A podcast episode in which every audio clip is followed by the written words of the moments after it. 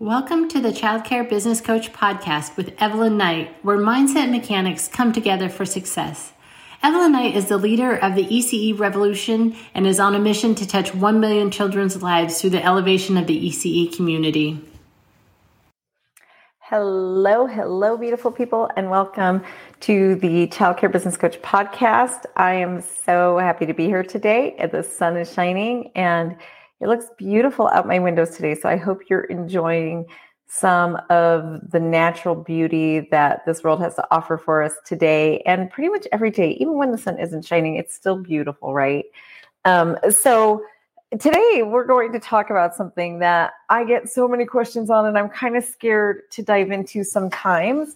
And um, I think most of us are scared of right now. If you are in my age demographic, at least, or even a little bit younger, it's just something that's so unfamiliar to us.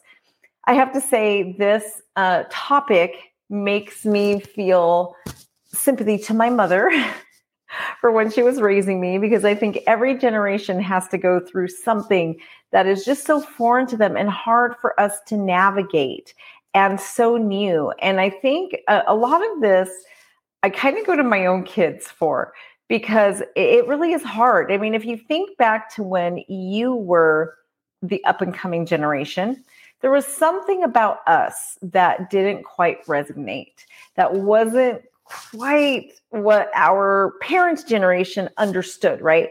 And they really, really struggled with it. But to us, it was perfectly reasonable and we got it. And this is one of those issues. Gender identity is one of those issues that's really hard for us to grasp. So I had to deal with this at my childcare center a couple weeks ago. And I have to confess that it did not go the way I thought it would at all. Um, it was much easier, but I do want to navigate through some of the topics that I talk to my own management team about. And I want to navigate through how we really looked and dealt with it and really just tackled this topic as a team for CCBP. I think that might be helpful um, for each of you to understand where it happened, the technique I was going to use, and where I was going to go. Uh, but before that, I just want to touch on some housekeeping items. Tickets for the Child Care Business Summit are coming up. This is going to be a team summit in Dallas, Texas this year. So make sure you get your tickets. We still actually have a few available. We are almost sold out. Make sure you get your tickets. Uh, we're really focusing on leveling up and just um, if you've been to any of my events, I am going to always bring in everyday leadership, not just leadership, but life lessons where you can level up as a person. And how can you make your child care center level up while you're leveling you up? Because if you're not leveling up from within and fixing your mind, you're not going to be able to level up your child care center. But the same goes for your teachers and your management staff, everybody working for you. We all need to be able to think at a higher level. So that's where we're coming from. Uh, day one, I am going to be doing a major series uh, on uh, fierce leadership. And it doesn't matter if your team is a leader or not, everybody has to lead in some capacity. You are leading your life, it's how you show up to life, how you show up every day how do you want to show up for your life? What do you, the person you want to be so badly? And how can you make that happen? And I'm really going to focus on just becoming aware and what steps you can take now. There's so much you don't know. You don't know what you don't know, right? I mean, I'm, we've all been through something in our lives where we just didn't realize. And I'm going to open your mind and your eyes to so much. Yesterday, I had a really profound experience for myself um, for those of you who don't know, about seven, eight years ago, I used to weigh almost 300 pounds. And yesterday, uh, I went to, um, uh, well, I live in Nevada, so we went to a casino, a restaurant that's inside a casino. And I went to use a bathroom. And apparently, I know this is where, but the bathroom hasn't been remodeled in about eight years. But I went into the same bathroom I had gone into eight years ago. And eight years ago, I think it was around eight years, I'm guesstimating, but it's going to be somewhere between seven to 10 years. So that's kind of where I went with eight. Um, I went into this bathroom and there's a full length mirror. And um, at my old house and when I previously lived in, I didn't have any full length mirrors. So I only saw myself like basically what you see on camera is all I saw of me. And I hadn't been weighing myself either. And I had walked around the corner, right? The way this bathroom works, it's kind of weird. You walk in and then you walk around a corner and then another corner and you enter the actual bathroom. Uh, there's no doors, so they just kind of wind it through. So for the privacy aspect of it. But I remember the first time I walked in, I walked in that around that first corner and there was a full length mirror and I saw myself. And it was when I had gained so much weight. Um, and and I wasn't like there was only a couple years in my life where I weighed that much. Um, I was heavier, but I wasn't like like that morbid, morbidly obese is what clinically I was classified as at the time. And I couldn't believe it. Like I literally looked in the mirror and I did not recognize the person I saw. I had no idea that I had gained so much weight and I was so big. I was only seeing myself from the top, you know, and I tend to be more I'm one of those that's bottom heavy, not so much top. Even now, if you saw me, it, it's just more, um, I guess it's pear shaped, right? What they call. And um, I just couldn't believe what I was seeing. I could not believe that the that was me in the mirror. And yesterday I had the moment where I came around the same corner, forgot that mirror was there, and there I was in front of the same mirror. But this time I was so happy because I had that flashback to being there eight years ago and being so disappointed in what had happened to me. And after that, I had called my doctor, got into a doctor's appointment, got myself weighed, found out how much I weighed, and I was so disappointed in myself. So it was such a profound experience going from that experience eight years ago to the experience yesterday where I was so proud of me for what I've done. I've lost um, altogether, I don't know how much it is at this point, but I know I lost count at about 160 pounds. So I'm literally more than 50% smaller or I weigh less, I should say, than I did then. Uh, and I've just come so far that I was really proud of myself. But that is kind of the point on you don't know what you don't know. And that's why I'm doing this Child Care Business Summit. And it's the that's why I do every year. It's it's the whole journey, right? It is you, your whole person. When you level up as a leader, it's going to come from you. And when I went on that journey to better me, it was like this domino effect.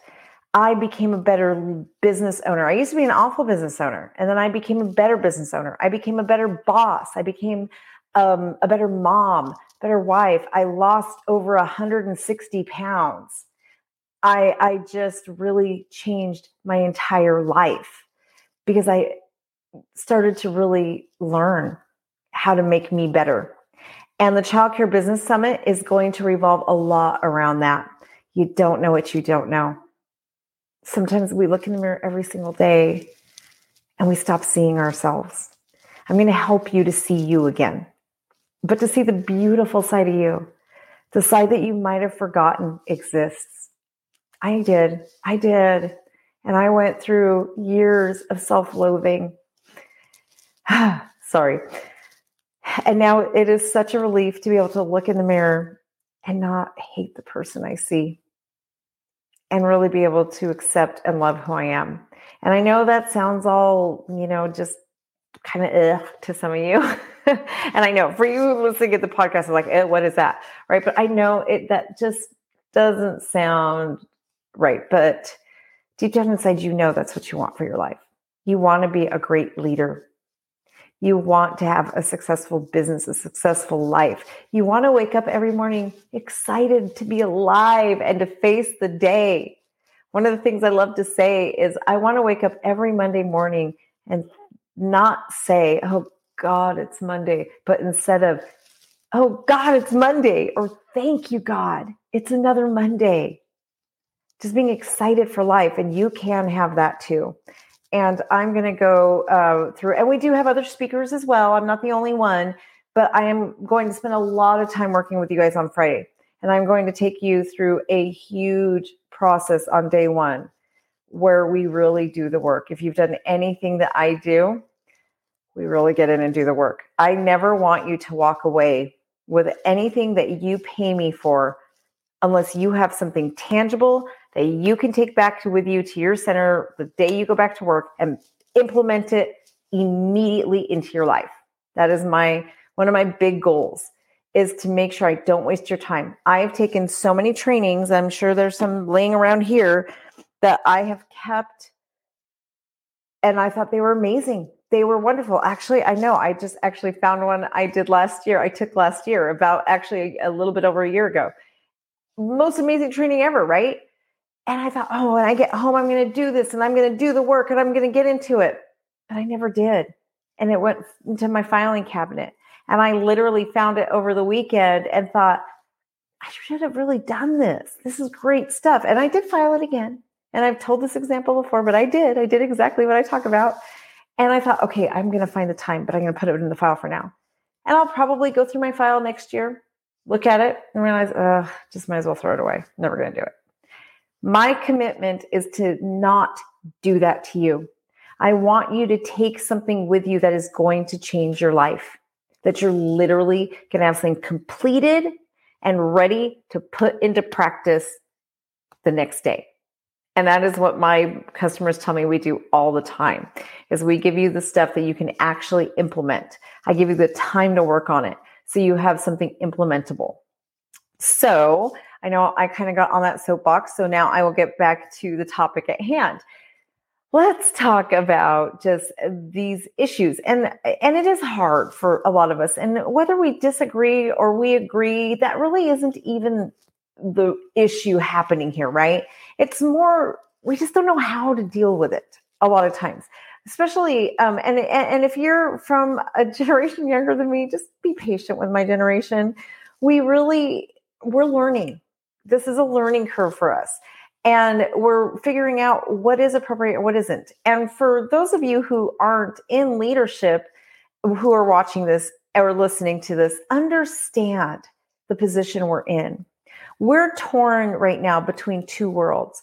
There's some of our parents who really disagree with uh, these gender issues. And then we have some that are just all in right? And and then we have staff that's the same way where this staff member is absolutely like no way no how and this staff member is all we need to be open and honest.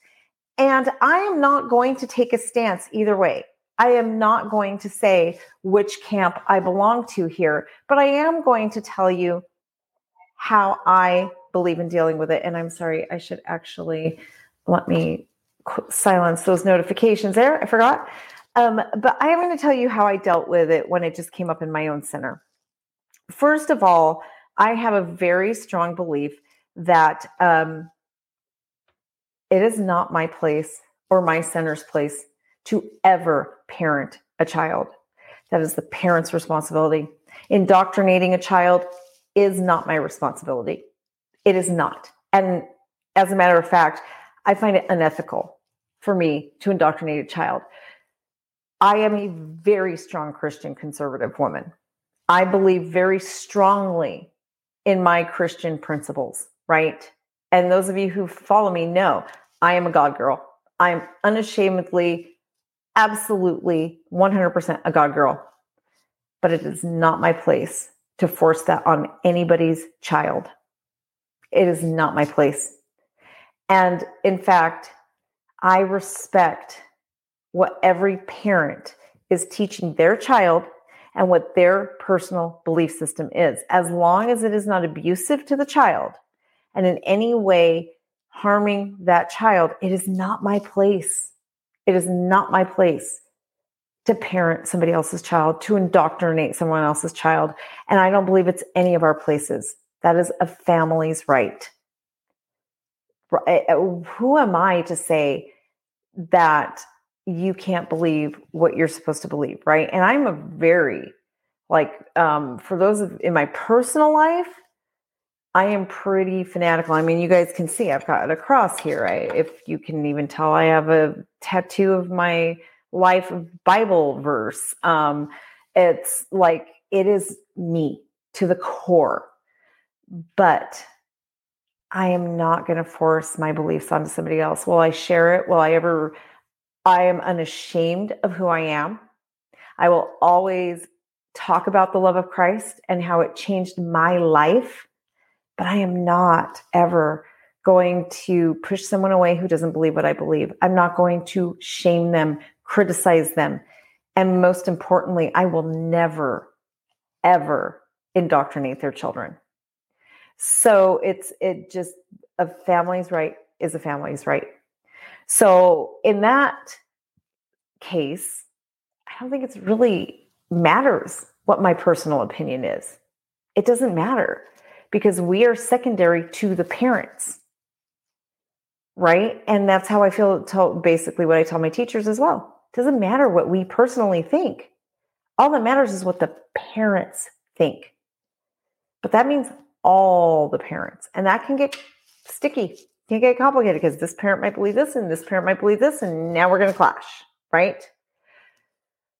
So basically, what I believe is being respectful of everybody's opinion is what's important. And in order to be respectful in a situation like this, I believe we really just have to make it almost I, I, and wording this is going to be tough because i'm not going to say that it's a non-issue but it doesn't need to become an issue at the same time. Um, i think we create more issues than are necessary in our society. And if you really think about it well if you know I'm, many of you may not even realize this but human sexuality for children uh, younger children, like any child under eight years old, they don't even understand human sexuality. It isn't even in their brain yet. We as adults understand human sexuality, but their brains aren't even wired yet to understand this. So we are projecting onto them our own feelings, right? But they don't get it. So why does it even become an issue or why do we even bring it up? Why is it discussed in the ECE classroom? I understand teaching openness, right? And not being um like not allowing them to become uh like hateful towards a group. That I get. Being like to and and that is the same thing with equity, right? It's just making sure that we show love and kindness to everybody. That is one thing.